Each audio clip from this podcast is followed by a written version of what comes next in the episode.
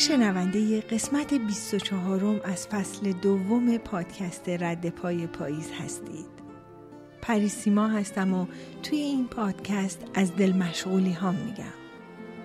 پادکست رد پای پاییز رو می‌تونید در Castbox، Spotify، کانال تلگرام و صفحه اینستاگرام دنبال کنید.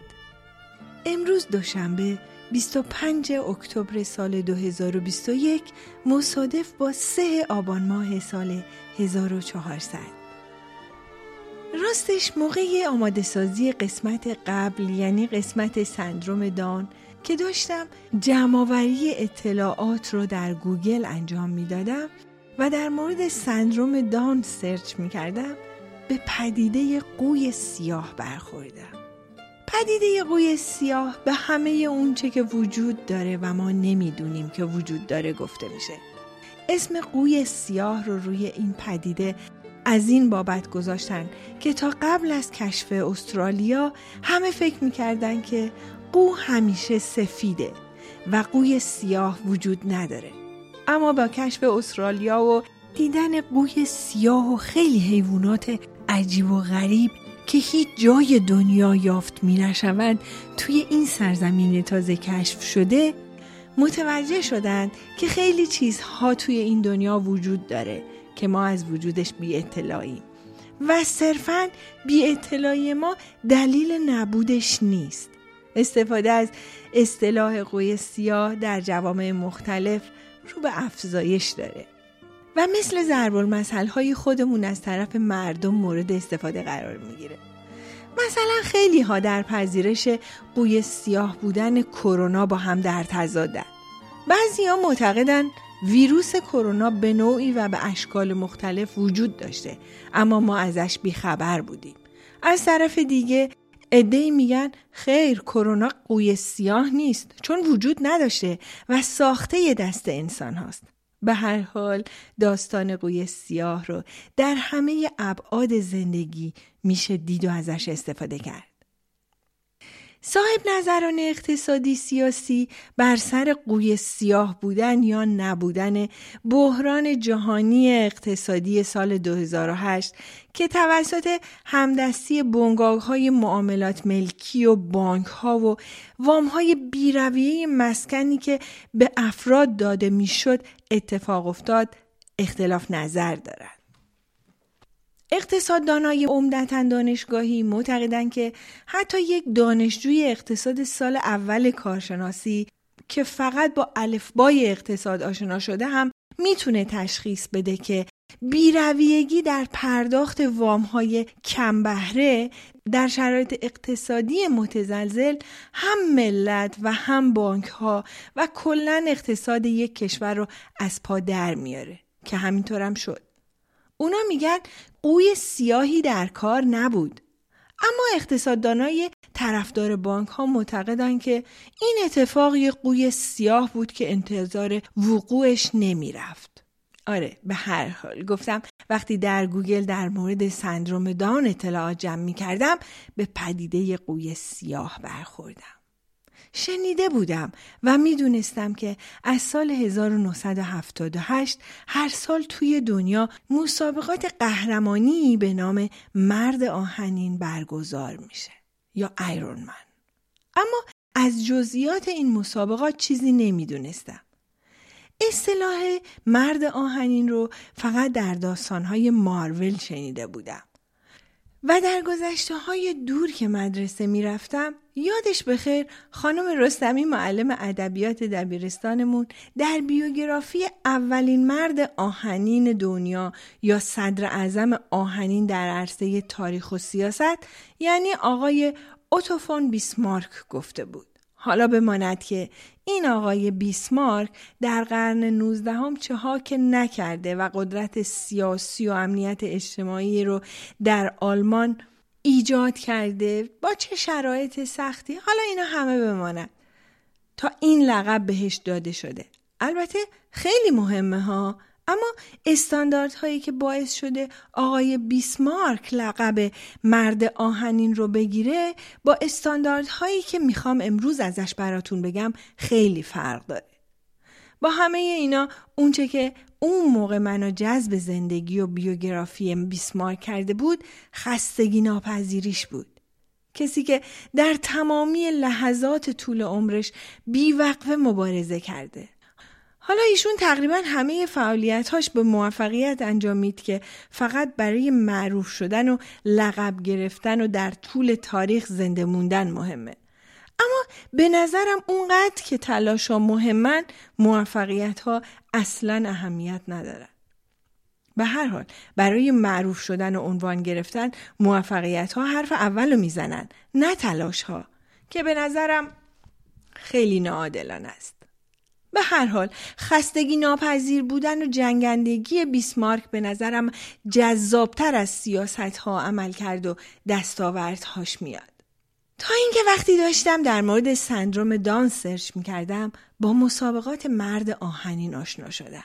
مسابقات مرد آهنین از سال 1978 سالی یک بار توسط World Triathlon Corporation یا WTC در هوایی برگزار میشه. البته غیر از WTC سازمان های دیگه ای همین مسابقات رو اجرا می‌کنن. در اتریش هر سال این مسابقات در ایالت کرنتن برگزار میشه. تریاتلون به معنای ورزش های سگان است. توی مسابقات مرد آهنین شرکت کنندگان باید دو و چهار دهم مایل یا سه کیلومتر و 860 متر شنا کنند.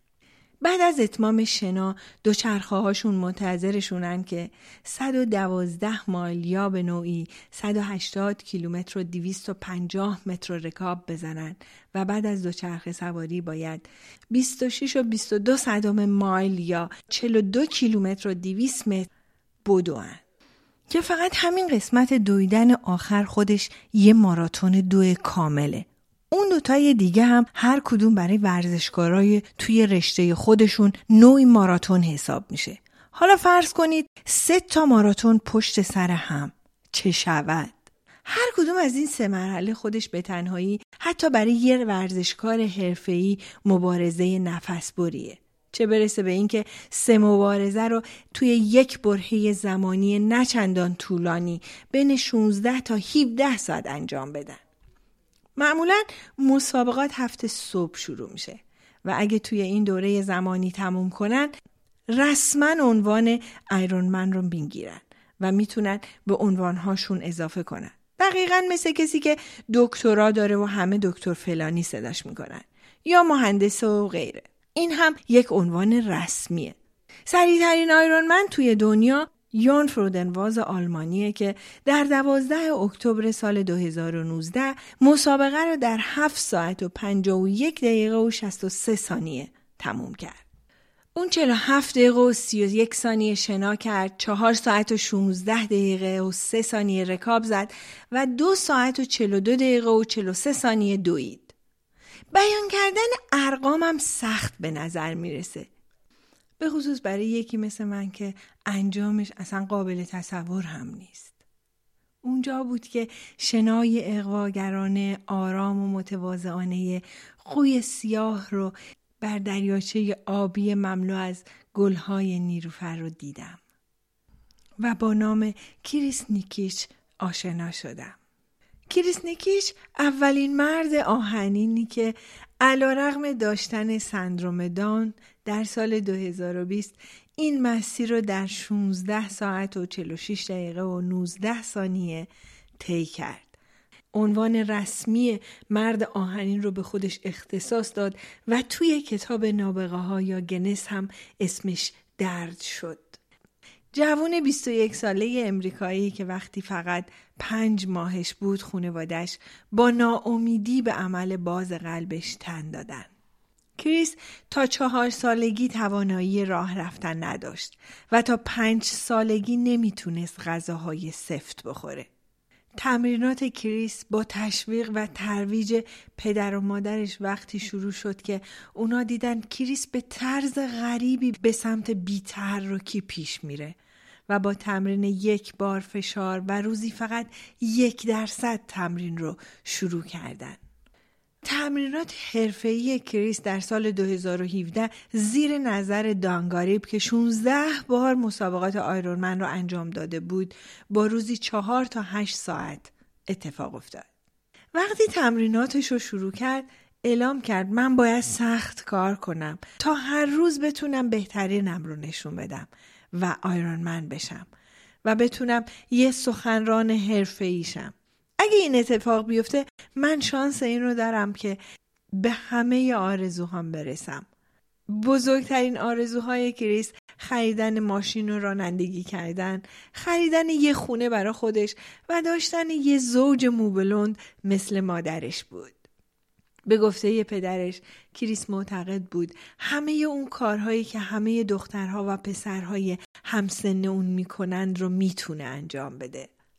و به خودش و خونوادش قول داد که هر روز فقط یک کم بهتر از روز قبل شه و وقتی از خط پایان مرد آهنین گذشت گفت خوشحالم که بچه های شبیه به من منو ببینن و سرمشق یا رول مدلشون شم تا بدونن فرقی با بقیه ندارن. حساب کاربری من در توییتر خودش نوشت شما موانع رو در هم شکستید در حالی که بدون شک ثابت کردید که هر چیزی امکان پذیره. کریس قبل از شروع مسابقه برنده بود. همون موقعی که تصمیم گرفت خودش رو برای مسابقه آماده کنه در واقع برگ برنده رو از لای کارت های موجود توی زندگیش بیرون کشید. پدر کریس توی مصاحبه با بی بی سی گفت این مسابقه برای کریس فراتر از یک خط پایان و جشن پیروزی بود. Ironman بودن بهش کمک کرد تا یه قدم به هدف خودش نزدیک تر شه یعنی کنترل داشتن بر زندگی عادیش. و نمونه ای برای سایر بچه ها و خونواده هایی باشه که با موانع مشابهی روبرو هستند و ثابت کنه هیچ رویا و هدفی دست نیافتنی نیست. پدرش میگه اگه کریس بتونه مبارزات یک مرد آهنی رو انجام بده می‌تونه هر کاری رو انجام بده بیلی جین کینگ استوره تنیس در توییتی نوشت بدون محدودیت بدون مرز به داشتن رویاهای بزرگت ادامه بده و دنبالشون برو کریس و توی فضای دیگه وقتی از جوونی که خیال گذروندن مسابقات ایرونمن را در سر میپرورونه پرسیدم آخه چرا؟ آیا واقعا جایزه و معروف شدنش اونقدر مهمه که به این سختی ها تن بدید؟ مدبرانه بهم جواب داد. برای معروف شدن و جایزه گرفتن راه های خیلی خیلی راحت تری هست. انگیزه ایرانمند شدن انگیزه های شخصی داره. توی این مبارزات حرف اول رو انگیزه شخصی می‌زنه. و در حالی که چشاش برق می‌زد گفت من اگه بتونم با نظم و ترتیبات تعلیمات مرد آهنین کنار بیام یعنی می‌تونم همه کار انجام بدم.